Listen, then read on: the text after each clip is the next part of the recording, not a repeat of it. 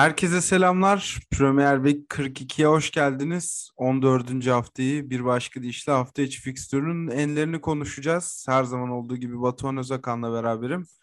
Hoş geldin Batuhan. Hoş bulduk. Nasılsın? İyiyim, çok iyiyim. Bu hafta içi fikstüründen hiç olumlu elektrik alamıyordum ama ortaya çıkan maçlar ve haftanın genel seviyesi beni epey tatmin etti. Hayatımda şu anda yolunda diyebilirim. Oh iyi o zaman e, hayatın yolundaysa gerisi çok önemli değil. Onlar bir şekilde düzeliyor. Aynen öyle. İstersen hiç vakit kaybetmeyelim. Hemen bu dolu haftayı konuşmaya başlayalım. Tabii ki. Haftanın olayında senin adayın neydi bu hafta? Yani geçtiğimiz haftalara nazaran öyle çok hani bir tane spesifik bir olayı düşündüm ama ne olabilir diye çok düşündüm ama bir tane çıkartabileceğim bir şey bulamadığım için e, Premier Lig'deki şu anda ilk üç sırada yer alan takımların e, performansını ekledim e, bu kategoriye.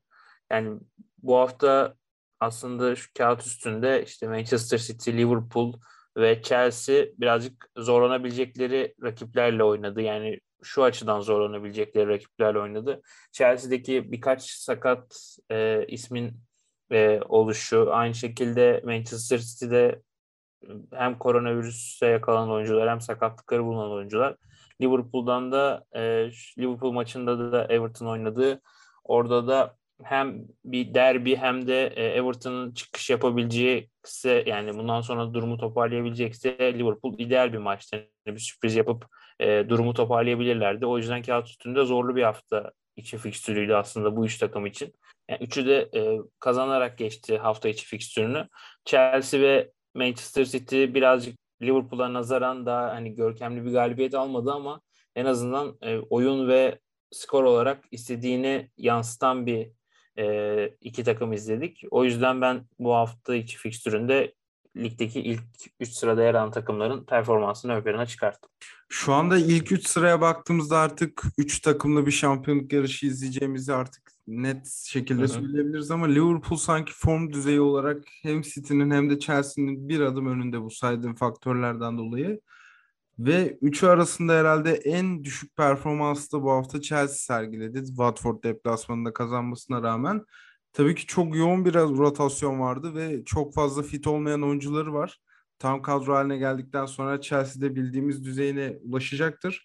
Ama bu Ki hafta o maçta hani ekstra bir perf ekstra bir olay da istenmeyen bir olay da yaşandığı için durdu maç bir yarım saat 40 dakika hani o da oyuncuları ister istemez etkiledi yani iki tarafı da. Hı hı. Güzel bir pas attın. Benim de öne çıkardığım bu hafta stadyumlarda, tribünlerde yaşanan sağlık sorunlarıydı. Sadece Watford Chelsea maçında değil, Southampton Leicester maçında da bir taraftar devre arası rahatsızlandı ve bu da maçın ikinci yarısını 15 dakika civarı öteledi. Yani neyse ki sık gördüğümüz bir olay değil Premier Lig'de hem de tabii ki dünya futbolunda böyle şeyleri her sezon her hafta görmemiz mümkün değil. O yüzden ekstrem bir olay olduğu için bunu seçtim. Chelsea maçındaki biraz daha enteresan oldu. Çünkü işin içinde net de bir kahramanlık örneği var. Marcos Alonso'dan bahsediyorum tabii ki. Orada maçın hakemi David Kuta 12. dakikada maçı durdurmasını söyledi ve oyuncular daha sonradan taraftardan haber gelmeden sahaya çıkmayacaklarını söylediler. O da tabii bu olayı e, Southampton Leicester maçındakinden biraz daha farklı kılıyor. Neyse ki iki rahatsızlanan taraftarın da durumu iyiymiş ve bir daha da tabii görmek istemeyiz böyle şeyleri. Yani son dönemde çok fazla artmaya başladı bu olaylar. Sebebi ne olabilir diye düşünüyorum ama hani bir cevap bulabilecek kişi ben değilim. Hani öyle bir yetkinliğim yok. Ama e, dün yanlış hatırlamıyorum ya dün ya da ondan önceki gün atletikte e, futbolcularda da bu çok fazla bu bayılma antrenmanlarda ve sahada e, bayılmalarla alakalı artış olduğu son dönemde e, bir hani çalışmayla o tarz bir çalışmanın e, ışığında yazılan bir yazı vardı. Yani merak edenler için de onu önermiş olayım. Hı. Maçlarda bu olayların gerçekleştiği sırada inanılmaz heyecanlı falan seyretmiyordu. Yani belki o noktada bir çıkarım yapılabilir. Ve ben bu iki taraftarın daha önce Covid geçirip geçirmediği hakkında da bir bilgi bulamadım açıkçası araştırdığımda. O da bir merak konusu oldu benim için. Yani dediğim gibi alt özellikle hani Premier Lig'de çok e, iyi ki olmuyor yani umarım bundan sonra da hiçbir şekilde yaşanmaz. Ama alt liglerde e, çok fazla son 1-2 hafta içinde bu antrenmanda bayılma ya da işte yere yığılma olayları çok fazla arttı. Hani Atletik'teki yazı da işte buna ne sebep oluyor ya da işte bunun pandemiyle bir alakası var mı gibi bir yanlış hatırlamıyorsam bir, bir e, konu üst başlık üzerinden ilerliyordu. Hani yani bunun sebebini şu an için bilemiyoruz. Yani belki tesadüf, üstün, üst üste yaşanan bir tesadüfler ya da başka bir şey onu bilemiyoruz maalesef. Hı hı.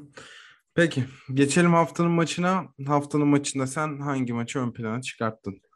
Aslında yani çok fazla maç üst üste bindiği için bu hafta bazılarını sonradan izlemek zorunda kaldık. United Arsenal'i dün izlerken maçı sonunda yani bunu haftanın maçı olarak seçebiliriz diye düşünüyordum ama sabah daha doğrusu United Arsenal maçı bittikten sonra Aston Villa Manchester City maçını izledim.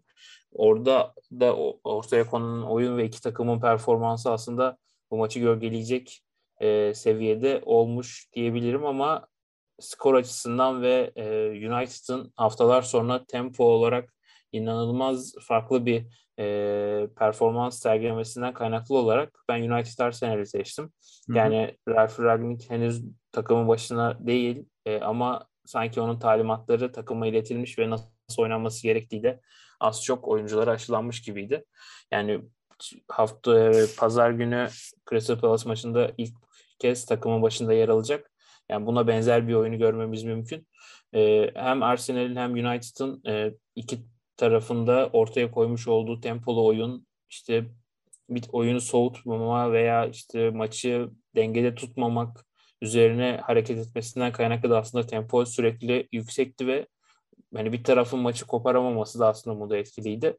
O yüzden ben haftanın maçı olarak Manchester United Arsenal'i seçtim. Ya ben de Arsenal açısından bir iki cümle ekleyeyim bu maça. Aslında ilk yarıda gayet iyi bir performans vardı ki orta sahada Parti Elneni gibi çok tercih etmeyeceğiniz bir ikiliyle çıktığı halde. Ama özellikle ikinci yarıda herhalde Lacazette'in yerine Odegaard'ın oynaması çok net hissettirdi kendisini. Daha doğrusu Lacazette'in eksikliği çok fazla hissedildi. Ön alanda hiç top tutamadılar ve vurdukları daha sonrasında pasta çıktıkları bütün toplar bir duvar gibi geri sekti United savunmasından. O yüzden Arsenal için çok ciddi derslerin çıkarılması gereken bir maç ve Arsenal kazanabilirdi de büyük bir fırsat tepmiş oldular. Şu anda menajersiz, tırnak içinde menajersiz United'a kaybederek. Ama Kerik ve Ragnick'in de taktiksel dokunuşlarını hakikaten es geçmek olmaz. Umarım United bu şekilde savunma yapmaya devam eder. En azından hani çok iyi bir savunmadan bahsetmesek bile en azından bireysel hataların yarıya indirilmesi bile onları ciddi bir mesafe yükseltecektir. Kesinlikle katılıyorum ki yani senin de söylediğin gibi parti ve işte Elneni orta sahasıya çıktı Arsenal. United'da da alışık o artık bu sezon iyice alıştığımız Fred McTominay ikilisi vardı. Ama ben bunun artık süreceğini çok sanmıyorum Ragnick'in takımın başına geçmesiyle birlikte. Yani iki takımın da çok kes, e, tutucu orta saha diyebileceğimiz dört oyuncuyla çıktı. Ama buna rağmen tempo gerçekten iki takımın iki takımdan beklenmeyecek seviyede yüksekti. Hı hı. Peki yani bu maç üzerinde son bir şey eklemek gerekirse maçın da dün aslında 1-0 falan bitmesi halinde haftanın olayı bir anda o hakem kararı olacaktı. Emil Smith-Rowe'un golü hakkında eklemek istediğim bir şeyler var mı? Sence karar doğru muydu yoksa hani daha şık olur muydu? Çünkü bir benzerini de bu hafta sonu bizim ligde yaşadık. Giresunspor Beşiktaş maçında. Orada Giresunsporlu oyuncu çok eleştirilmişti ama burada o kadar yüksek bir tepki yoktu herhalde Emil Smith-Rowe'a. Burada da ana faktör herhalde De Gea'nın yerde olduğunu görmediğine inanmaları kamuoyunun. Yani ona kesinlikle katılıyorum. Pozisyonun tekrar tekrar e, gösterildiğinde işte Fred De Gea'nın ayağına bastığında zaten Smith Rowe'un da şutu çektiği an e, o kam, ka, kale önüne baktığımız zaman yani Manchester United işte o oyuncuların De Gea'yı kapattığını görebiliyoruz. Yani çok dikkatli bir şekilde bakıldığında aslında De Gea gözüküyor. Hani yani şuttan sonra zaten Smith da fark ediyor De Gea'nın yerde olduğunu. O yüzden ben de katılıyorum. Hani karar doğruydu bence. Çok e, tartışılmaması gerektiğini düşünüyorum. Ama belki biraz daha önce fark edilse ya da işte maçın hakemi e, fark etseydi onu belki durdurabilirdi. Ama hani ben kararın çok yanlış olduğunu düşünmüyorum. Hı hı. Ben de adayımı sunayım o zaman. Ben Southampton Leicester City maçını seçtim. Leicester cephesinden bakacak olursak ilk yarı kapkara bir ilk yarı ama ikinci yarıda ne, ilk yarı ne kadar kötüyse ikinci yarı o kadar iyiydi. Gerçekten iki takım hani daha geniş bir parantez almak gerekirse iki takım da özellikle ilk yarıda yan top nasıl savunulamaz adlı bir ders vermeyi seçtiler. Yani özellikle o Che Adams'ın golü ki onun da artan bir performansından bahsedebiliriz. Leicester adına korkunç bir tablo. Ki 14 maçtır gol yeme serilerine devam ediyor Leicester. Ve maç özelinde Leicester adına olumlu tek şey varsa o da James Madison'ın artık tekrardan o İngiltere milli takım seviyesi bir futbolcu olduğunu hatırlaması oldu.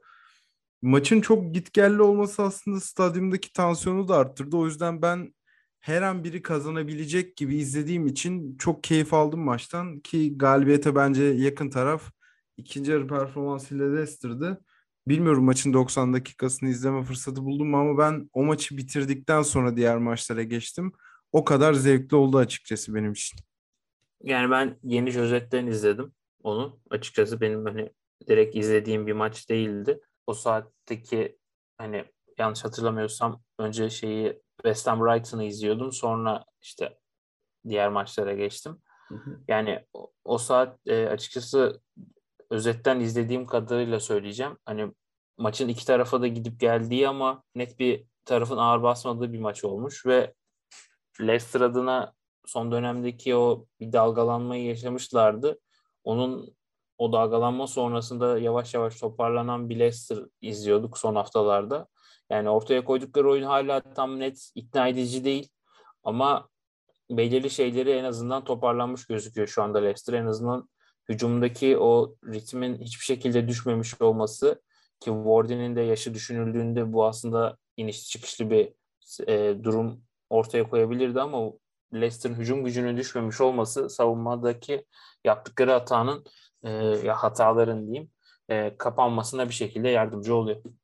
Ya gerçekten hücumda o kadar da fazla problemleri yok ama problemlerin asıl büyüğü Hatta tek problem şu anda savunma hattında kaldı. Aynı elemanlarla oynuyorlar ama bir anlayışta mı bir farklılık var yoksa orta sahadan mı gerekli desteği bulamıyorlar veya hani back rotasyonları şu anda as oyunculardan oluşmuyor. Onlardan mı bir problem var? Tam çözemedim ama Leicester City korkunç bir savunma takımı olmaya devam ediyor şu anda Premier Lig'de. Zaten orayı da düzelttikleri zaman tekrar o 6. 7. sıraya yükseleceklerdir. O bandın bir takımı Leicester. Ki yani e, o kadar da kötü yani kötü sayılabilecek bir savunma dörtlüsüyle oynamıyorlar. Hı hı. Hani Çağlar ve işte Johnny Evans yanlış hatırlamıyorsam partneri Çağlar'ın. Evet. Yani Ricardo Pereira işte sol bekte kim oynuyordu bu maçta hatırlamıyorum ama şu anda ee, Luke Thomas oynuyordu. Luke, yani Luke Thomas onun olmadığı dönemde de işte yani orayı birazcık rotasyonlu kullanıyorlar. İşte Timothy Castagne ya da işte ters kanat e, kanat beki olarak oynuyor. Bu isimlere baktığımız zaman aslında o kadar da savunma olarak e, kötü bireysel olarak kötü isimlerden oluşmuyor ki önlerinde de Endidi ve Sumare'nin olduğunu düşündüğümüzde aslında Leicester'dan daha iyi bir savunma performansı bekliyor herkes. Hı hı. Ama senin de söylediğin gibi işte farklı bir şey e, takım içindeki bir farklı bir anlayıştan da kaynaklanıyor olabilir. Bunu da çözdükleri zaman üst sıralar için çok daha e, gerçekçi bir aday olacaklar. Geçelim haftanın sürprizine. Yine önce senin adayını alayım. Yani haftanın e, çok fazla öyle sürpriz sayılabilecek bir sonuç yoktu ama ben burada Newcastle United'ın kazanamamasını seçtim. Hı hı. E, yani galibiyet bekliyordum açıkçası ama işte 10. dakika 8. dakikaydı yanlış hatırlamıyorsam gelen kırmızı kart birazcık işleri e, Newcastle adına zor duruma soktu. Yani ona rağmen 10 kişi kalmalarına rağmen 80 dakika e, iyi mücadele ettiler ve hani gole yedikleri gole kadar da aslında iyi bir performansları vardı. Yani Newcastle United açısından şu anda değişimin üzerinden 3-4 maç geçti. Eddie Owen'ın da ikinci maçıydı bu.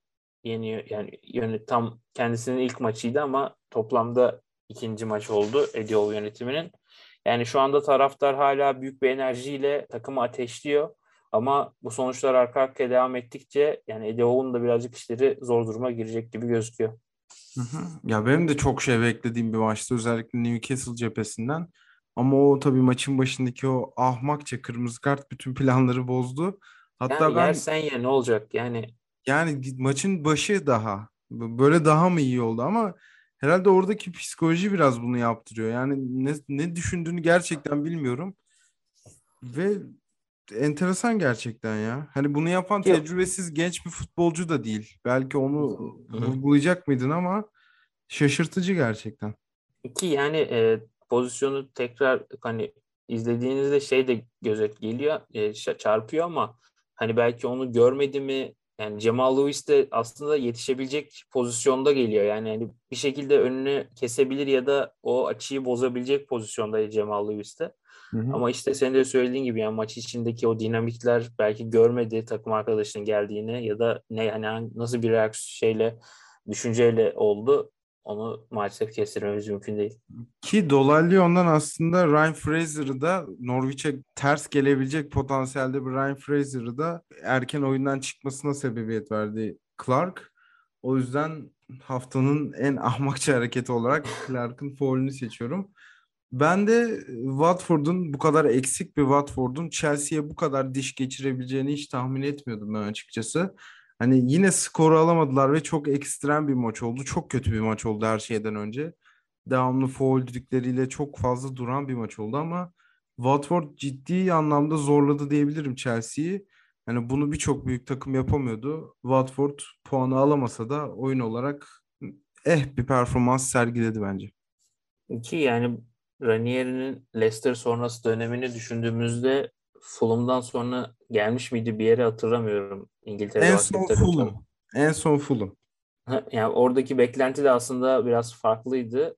Tamamen ligde kalma odaklıydı ama Watford'da da o şekilde ama sanki Watford'da daha farklı bir yapıyla oynuyor ve mentalite olarak birazcık farklı şeyler sunuyor.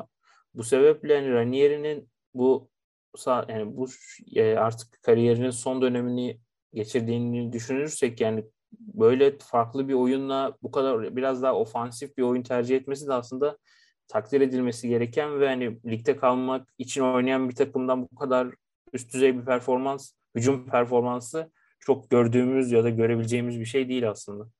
Ki yani hü- hücumda daha etkili olan bir takım aslında bireysel olarak da takım olarak da savunmada aksayan bir takım. Ona rağmen bu hafta Chelsea'nin savunma hattına yaptıkları presle aslında Saul ve Loftus-Cheek ikilisini de çok etkisiz kıldılar. Bu da Chelsea'yi sezon başından beri ilk kez bu kadar kötü görmemize sebebiyet verdi. Tabii ki Chelsea tam kadro olsa daha farklı bir maç gelişecekti ama Saul'ün de artık iyiden iyiye alternatifin de alternatif haline geldiğini herhalde söyleyebiliriz Chelsea'de. O yüzden Watford Muhtemelen maçı unutulmaz bir maç olacaktır kendisi adına. Ya muhtemelen sezon sonunda Premier Lig'de yapılmıyor ama yani gazetelerde ya da taraftar sayfalarında sosyal medyada işte en kötü 11'in ilk sırası şey en kötü transferde ilk sıraya yazılacak. Ee, ilk isim olacak muhtemelen. Olabilir. Şimdi biraz daha uzun konuşacağımızı hissettiğim kategoriye geçiyoruz. Haftanın takımda ikimizin de cevabı aynı. Liverpool'u seçtik. Başka kimi seçebilirdik diye sormak istiyorum sana. Yani açıkçası Conte döneminde gösterdikleri performansla Tottenham da bence birazcık adaydı bu hafta itibariyle ama yani Liverpool'un oynadığı oyun ligin şu an fersah fersah önünde. Yani bu kadar uyumlu ve ahenkli şu an çok az oynayan takım var. Yani birkaç takım daha sayabiliriz buraya. Ama e, birbiriyle bu kadar iyi anlaşan ve bu kadar iyi tamamlayan, yani kimin ne yapacağının bu kadar rollerin keskin bir şekilde belli olduğu, e, hücumunda kimin ne yapacağı, savunmada kimin nerede duracağı, yani artık e, Klopp döneminin muhtemelen ustalık eserlerinden birine doğru gidiyor şu anda bu Liverpool. E, yani hem performans olarak hem skor olarak çok e, üst düzey bir performans sergiliyorlar.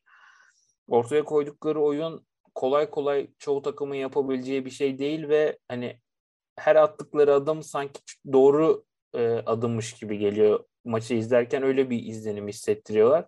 Yani bu sadece bu haftanın değil sanki önümüzdeki birkaç haftanın da takımı Liverpool olacakmış gibi geliyor büyük bir sürpriz olmazsa. Hı hı. Ya son milli aradan acayip bir düzeyde döndüler hakikaten. Yani şu anda Premier Lig'de 3. sıradalar ama dünyanın en iyi futbol oynayan takımı olabilir şu anda Liverpool. Hı hı. Bilmiyorum katılır mısın ki Yani hı hı. Sen söyle. ekle sonra devam edeyim ben. Yani bunu bir şekilde e, Guardiola'nın ikin yani şu arka arkaya iki şampiyonluk olduğunda hissettirdiği şey de oydu. Çok e, dünyanın en iyi takımı izlenimi veriyordu ve ama bir şekilde bu e, tezin antitezi olabilecek e, şeyler sunulabiliyordu o City'ye karşı. Ama şu anda sanki Liverpool'u kimse durduramayacakmış gibi bir izlenim veriyorlar saha içinde. Hı hı. Ya antitez üretmesi gerçekten çok zor bir takım ki yani bu maç üzerine dönecek olursak Premier Lig tarihindeki yani 90'ların o başından itibaren alıyorum. En rahat Everton maçı olmuştur herhalde. Yani Goodison Park faktörünü katmadan dahi en rahat Everton maçı olmuştur. Üstelik bunu bu hafta acayip bir futbol oynayarak da yapmadılar bana soracak olursan. Biraz da Everton onların işini kolaylaştırdı. Jordan Henderson tek başına koyduğu ağırlıkla Everton'ı yenmeyi başardı herhalde bu hafta. Ve yani şuna baktığımız zaman istatistiklere Liverpool golü 9. dakikada bulmuş. O dakika kadar olan gol beklentisi 0.90. Everton'ın bütün maç boyunca yaklaştığı rakam 0.54. Yani bir Jedi ile bir Stormtrooper karşılaşmış gibi hissediyor insan gerçekten bunlara bakınca. Çok güzel benzetme. Yani ona katılıyorum. Yani şu anda aslında şöyle destekleyeyim biraz önce söylediğimi. Yani bu takıma karşı alan bıraktığınız zaman zaten inanılmaz bir şekilde cezalandırma ihtimali cezalandırılma ihtimaliniz var ki bunu Salah'ın attığı şey Liverpool'un işte ikinci golü yani Salah'ın attığı golde gördük ilk golde. Bu takıma kapansanız bir şekilde yine çözüm buluyorlar. Yani sadece belirli doğruları değil aslında Liverpool'a karşı çok fazla doğru şeyi bir arada yapmanız gerekiyor. Puan ya da puan alabilmek için. Ee, yani bu nasıl bir, e, bir hani kim buna dur diyecek ya da kim bu şekilde bir puan almayı başaracak ve nasıl yapacak bunu açıkçası şu anda ligin 14. haftasını geride bıraktık. En çok merak ettiğim konuların başında geliyor. Ve yani şu ana kadar şunu izlenim dedim. Deplasmanlarda daha keskin bir takım haline geliyor Liverpool. Ve yani ikinci yarıda hem Chelsea ile hem City ile deplasmanda oynayacak olması da minik bir avantaj gibi hissettiriyor bana şahsen. Tabii ki o Anfield'da taraftarla birleşince acayip bir güç ortaya çıkıyor ama bu oyun beklentisi nedense deplasmanlarda daha galibiyete yakın gibi hissettiriyor bana Liverpool'u. Ki yani sadece Liverpool üzerinden konuştuk. Everton'ı da çok büyük bir soru işaretine itmiş durumdalar. Aslında sezonun başından beri bir soğuk savaş yaşanıyordu Marcel Brandt'la Rafa Benitez arasında. Bu hafta ilk kez sıcak temasa geçtiler. Bilmiyorum okudun mu artık hani hı hı. Goodison Park yavaş yavaş boşalırken stadyumdan en son ayrılan isimlerden biri olmuş Marcel Brandt. Ve kendisine yönelen taraftarlar hesap sorma minvalinde cümleler yönettiğinde Marcel Brandt da Rafa Benitez'i hedef haline getirmiş. İşte sadece oyunculardan mı kaynaklı sanıyorsunuz tarzı. Ferhat Moşiri son e, hatta kulübü sahip aldıktan beri devamlı menajer değiştiren bir başkan tipi ama herhalde bu da onun yolunda gitmediğini farkında ve daha sıkı sıkıya sarılıyor Benitez'e şu anda. Ama ne olursa olsun sportif direktörle menajer arasında bir anlaşmazlık varsa genelde hikayenin sonunu biliyoruz ve Benitez şu anda İngiltere'de hafta içi fikstüründe en çok konuşulan isimlerden biri oldu. Yani kesinlikle şu anda kulübün sahibi olduğu için e, Moşiri çok ağır basıyor doğal olarak destek çıktığı için. Yani Brans bir şey yapamıyor Benitez'e karşı. Ama bir iki hafta daha sonuçların böyle devam etmesi halinde senin de söylediğin gibi e, bir şekilde yollar ayrılacaktır. Hı hı. Ama sezon başında Brans'la Moşir arasında bu kadar gerilimin e, olduğu Benitez konusunda, hoca konusunda e, yaşandığı bir sezona başlanması da aslında Everton'ın ne kadar yanlış yönetildiğinin bir göstergesi. Yani Marcel Brands şu anda futboldaki en iyi sportif direktörlerden biri ama işte Moşiri'nin e, hocaya karar veriyor olması aslında Brunson da e, yeteneklerini ve meziyet e, yeteneklerini ve e, işte kulüp yönetimindeki o hiyerarşideki konumunu birazcık etkiliyor. Hı hı. Ki son 7 maçta 6 mağlubiyet oldu Everton'da. Şu anda ta- ligin geçen hafta da bahsetmiştik. En çok irtifa kaybeden ekibi. Enteresan bir gelecek onları bekliyor diyelim ve ekleyeceğim bir şey var mı bu maç özelinde veya Liverpool özelinde? Yok. O zaman haftanın menajerine geçelim. Burada da cevaplarımız aynıymış. Senden biraz dinlemek isterim Antonio Conte'yi. Anlaşma imzalandıktan sonra herkesin söylediği şey takımın Conte'ye nasıl uyum sağlayacağı yani üçlü savunmaya ya da işte Conte'nin tarzına nasıl uyum sağlayacağıydı. Ki belirli sebeplerden yani oyuncu profilleri nedeniyle kanat beklerin aslında da e, en önemli oyuncular olduğunu düşünürsek Conte'nin yapısında. Onların da profilleri sebebiyle birazcık sorun yaşayabilecekleri düşünülüyordu ki stoper hattında da aslında o kadar bu üçlü savunmayı oynayabilecek keskin oyuncular yoktu elinde ki hala yok. Transfer döneminde nasıl bir yol izleyecekler onu da bilmiyoruz. Belki ilk e, takviyeler oraya yapılır.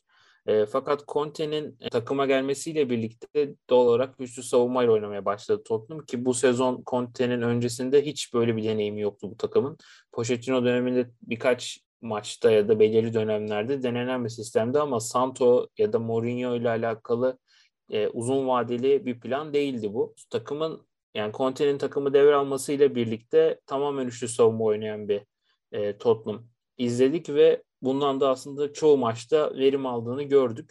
Yani şu anda Tottenham'ın bu kadro yapısıyla aslında üçlü savunmaya iyi adapte olduğunu ve Conte'nin ne istiyorsa en azından sahada büyük bir ölçüde e, takımın bunu verdiğini gördük.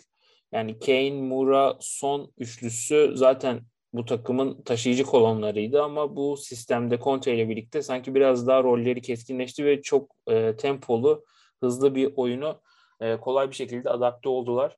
Bunda e, bu sistemin oturmasında ya da uyum sürecinin birazcık hızlanmasında bence en önemli faktörlerden biri de Hoiberg'in rolü.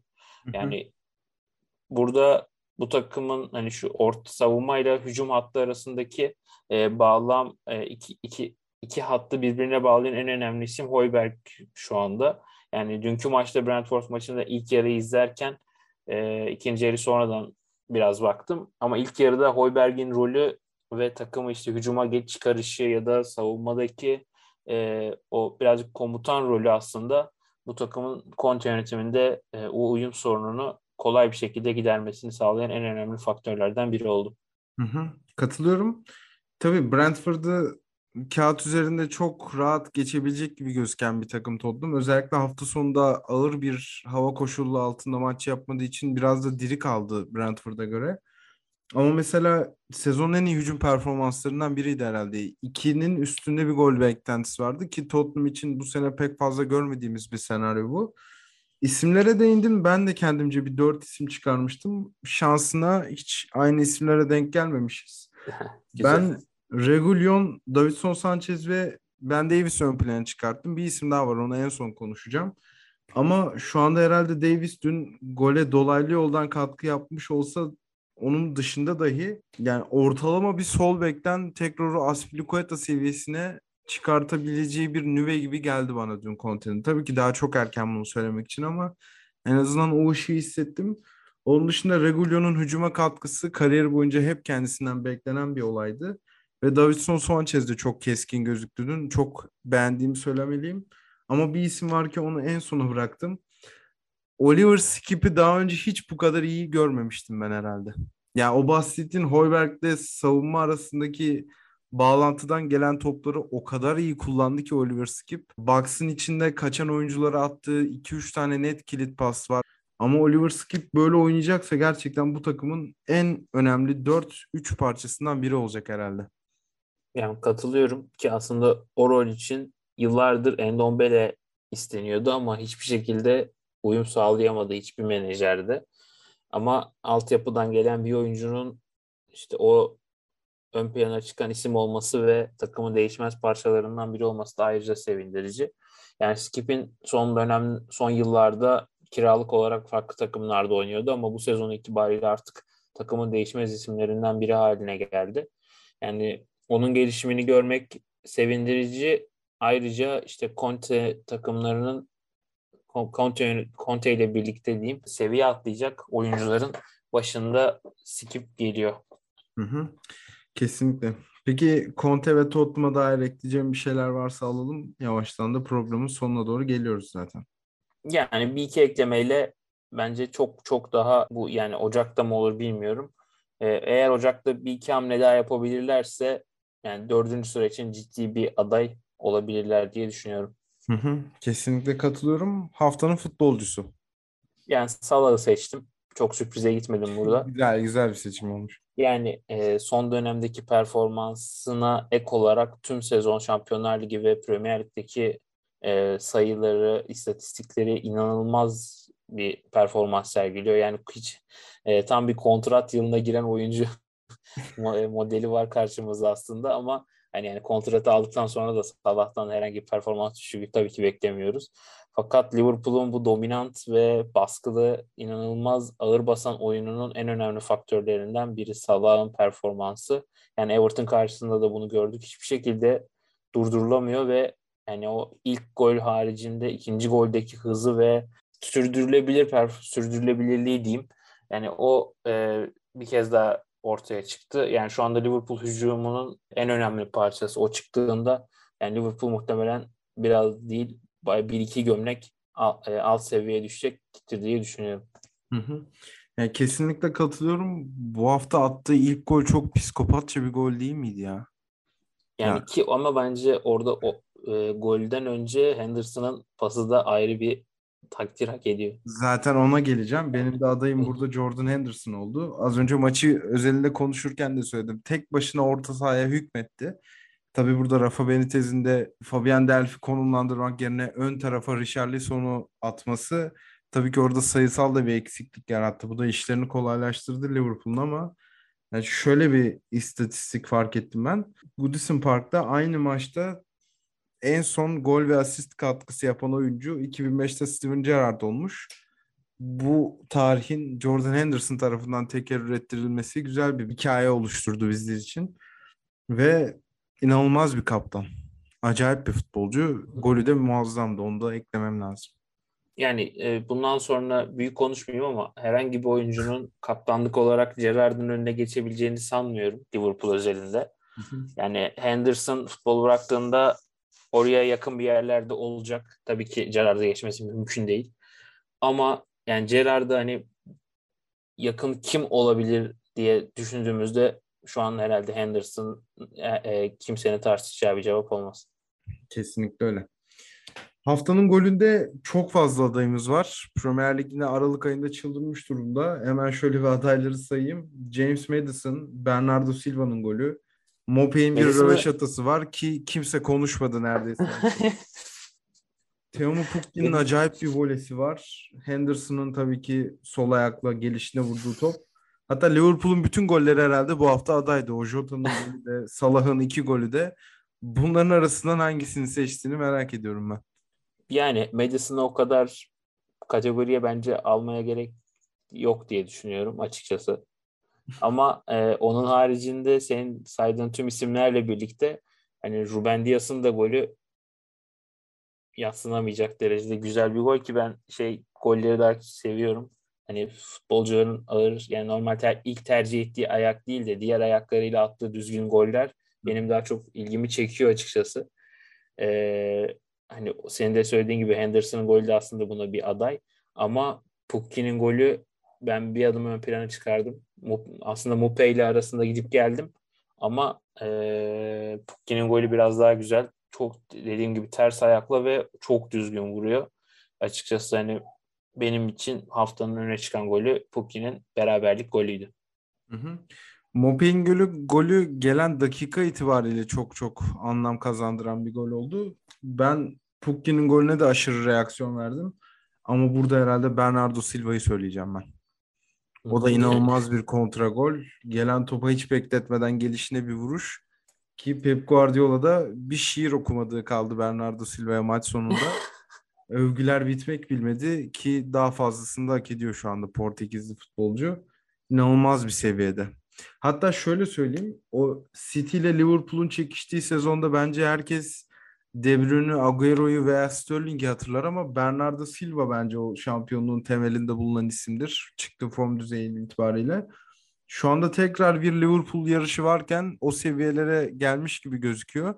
Ki bu yaz transfer sezonunda ayrılması gündemde olan bir oyuncunun tekrar bu seviyeye gelmesi acayip de bir mental güç herhalde. Kesinlikle katılıyorum ki yani ben kolay kolay da artık bu saatten sonra City'den ayrılacağını zannetmiyorum. Hı hı. Kesinlikle öyle ve programı yavaştan kapatalım. Haftanın hayal kırıklığında ben Norwich City'yi ön plana çıkarttım. Aslında burada biraz haksızlık ediyor da olabilirim. Şundan dolayı Newcastle United gibi savunma planını hücuma göre daha çok tercih eden takımlar erken 10 kişi kaldığında hücumu tamamen bırakıyor ve 10 kişiyle gömülüyor. Bu da Norwich gibi çok üst düzey olmayan takımlara karşı çok büyük problemler yaratabiliyor. Hatta şöyle bir örnek vereyim. 2017-2018 sezonunda Ka e, Kayseri Spor Beşiktaş maçından sonra Şenol Güneş buna benzer bir şey söylemişti. İşte Kayseri erken 10 kişi kalınca Beşiktaş bir türlü o duvarı aşamamıştı. Ve bu tip takımların 10 kişi kalmalarını tercih etmiyorum tarzı bir açıklaması vardı yanlış hatırlamıyorsam. Eminim Norwich'in işi de 11-11 oynandığında bu kadar zor olmazdı herhalde. Yani muhtemelen olmazdı ki Dean Smith'le birlikte e, son iki haftada aslında farklı bir performans sergileyemeye başlamışlardı. Hayal kırıklığı olarak buraya hani aday göstermeni anlıyorum, haklı buluyorum. Belki 10 kişi kalan rakibine daha kolay yani yenebilirlerdi. Ama hani yani çok hayal kırıklığı mıydı Norwich adına ondan çok emin değilim. Hı hı. Peki senin adayın ne? Ee, benim adayımdan önce demin ilk başta söyleyecektim unuttum. O bu 2017-18 sezonuna dair bu anekdotu da hatırlaman ayrıca mükemmel bir takdire şayan. takdire şayan takdir ettim yani. Bu mümkün değil öyle bir şey hatırlamam benim. Ayrıca Çok onu takdir etmek, o dönemde. takdir etmek istedim. Ee, benim açımdan Everton'ı seçtim. Çok bir, büyük bir sürpriz olmadan. Ee, yani tabii ki Liverpool'un ağır bastığı bas, ağır basacağı bir maç olacağı belliydi ama bu kadar silik bir performans ve bu kadar e, aslında e, ev, sahada ezilebileceklerini çok düşünmüyordum. Yani Benitez'in takımları düşündüğümüzde bu kadar e, Newcastle döneminde birkaç maç olmuştur diye düşünüyorum ama hani Everton şu anda çok e, gerçekten hayal kırıklığı tüm sezonun özelinde hayal kırıklığı olmaya doğru ilerliyor. Yani herhalde Benitez'in son dönemdeki en e, performans olarak çok alt seviyede kaldığı maç olabilir diye düşünüyorum. Hı hı. Düşene bir tekme de atarak programı tamamladık. ee, hiç değinmediğimiz maçlar da var. Mesela Wolverhampton Burnley maçından tam olarak da böyle bir şey bekliyorduk herhalde. Maçta şut olması bile büyük bir lütuf oldu bizim maçımızdan. Ee, onun dışında daha da değinmediğimiz maç kalmadı diye düşünüyorum. Şöyle bir yani baktığım Leeds, zaman. Leeds, Leeds United çok ihtiyacı olan bir galibiyet aldı Crystal Palace karşısında. Ki maçın büyük ölçüsünde Benteke'nin kaçırdığı goller bir kenara bırakılacaksa Leeds'in ben hak ettiğini de düşünüyorum. O da çok çekişmeli Hı. ve sert bir maç oldu. Ama Leeds tabii ki bu galibiyete daha ihtiyacı olan takımdı bu hafta itibariyle. Onların da çok sert bir fikstürü var Leeds United'ın. Yani top 6 takımlarıyla ileriki 5 haftanın 4'ünde oynuyorlar. O yüzden buradan gelebilecek bir puan kaybı da çok kötü noktalara sevk edebilirdi onları. Ekleyeceğim bir şey var mı bu 14. hafta üzerine yoksa yok Yok yani her şeyi dolu dolu konuştuk. Daha önümüzde de e, ilerleyen haftalarda oldukça malzeme olacak. Şimdilik Hı-hı. ekleyeceğim bir şey yok. O zaman teşekkür ederim. Biz dinleyen herkese çok teşekkür ederiz. Hoşçakalın. Hoşçakalın.